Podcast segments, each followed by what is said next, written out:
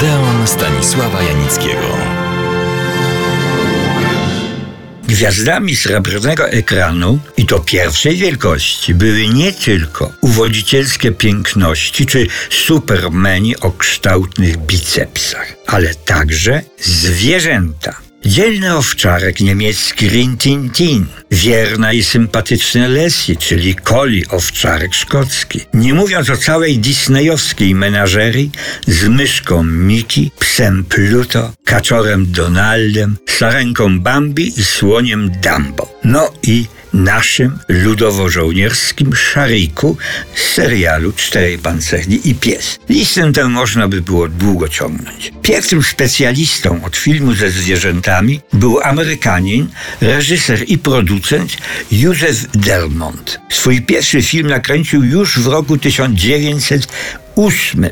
Głównym bohaterem był lew, który uciekł z ogrodu zoologicznego, błąkał się po ulicach miasta i miał w pewnym momencie wskoczyć przez okno do mieszkania, w którym pijany mężczyzna zamierzał śmiercić siekierą swą żonę. Na widok drapieżcy rzucającego się na dziecko tej pary, pijak miał wytrzeźwieć i stoczyć z nim śmiertelną walkę. Tak naprawdę, kto to był większym drapieżcą? Realizacji tego filmu towarzyszyły same kłopoty. Rozleniwiony lew najpierw nie chciał wyjść z klatki. Kiedy sceny uliczne zostały pieczołowicie przygotowane, lunął deszcz, który padał bez przerwy przez trzy dni.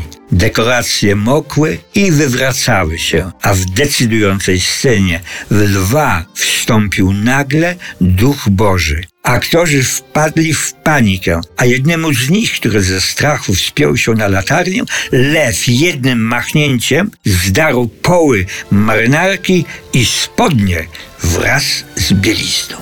A teraz będzie o niesfornym kondorze.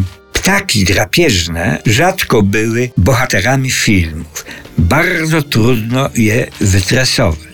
Ale wytwórnia, z którą współpracował Delmont, zakupiła dość niemądry, lecz wielce sensacyjny scenariusz, wedle którego orzeł porywa trzyletnie dziecko, porzucone przez intrygującego złego człowieka. Zanosi do swojego gniazda, położonego wysoko w górach. Nieszczęśliwy ojciec porwanego dziecka włóczy się po górach. Już ma zamiar rzucić się w przepaść, gdy zauważa olbrzymiego orła, który trzymając w szponach dziecko, wznosi się ku gniazdu. Nieustraszony człowiek wspina się na krawędź otchłani i po zaciekłej walce odbiera ptakowi dziecko. Film kończy się sceną wielkiej radości małżonków i ukarania złego człowieka, który dziecko odrzucił. Scenę, kiedy ptak w tej roli wystąpił kondor, porywa porzucone dziecko i unosi je do swojego gniazda, realizowano kilka tygodni. Trzeba było nauczyć kondora, by rzucić ją na lalkę.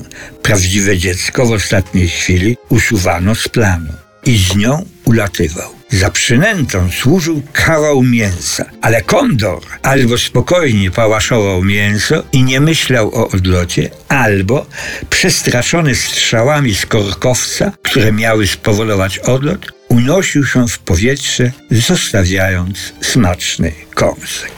Natomiast podczas dramatycznej walki nieustraszonego ojca, który odbiera ptakowi dziecko, omal nie doszło do tragedii. Mimo wszelkich możliwych zabezpieczeń nie doceniono siły uderzeń dzioba i skrzydeł. A kiedy wreszcie wydawało się, że ptak został okiełznany i zrobi to, czego wymagał od niego scenarzysta i reżyser, w kulminacyjnym momencie, w ferworze walki, strącił lalkę w przepaść i wszystko trzeba było zaczynać od nowa.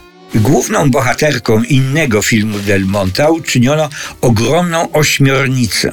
Finale miała się odbyć efektowna i dramatyczna z nią walka. Zdjęcia kręcono na Morzu Karaibskim. Do tej ryzykownej sceny Delmont wynajął dziesięciu, jakich barwnie nazywał, niebezpiecznych drabów, prawdziwych desperados, zdecydowanych na wszystko. Ostatecznie zdecydował się na dwóch olbrzymich murzynów, znakomitych nurków. Jeden z nich posiadał receptę na tajemniczą maść, której nie znoszą ośmiornice. Jak twierdził, wystarczy nią posmarować ciało lub ubranie, a największe nawet głowonogi nie tkną. Proszę posłuchać relacji dwóch naocznych świadków. Dwoma ramionami ośmiornica uczepiła się burt. Pozostałe wiły się w łódce, jak węże, szukając ofiar. Dwaj ludzie zostali schwytani. Puszczono w ruch noże i siekiery.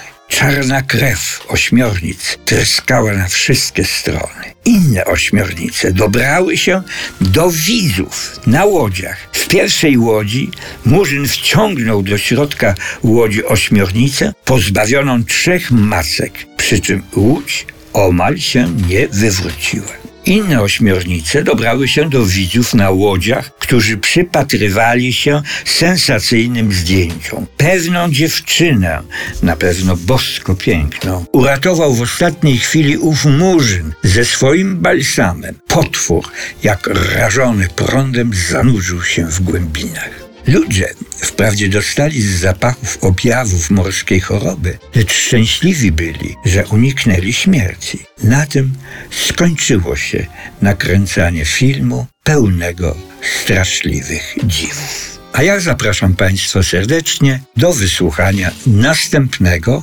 Odeonu.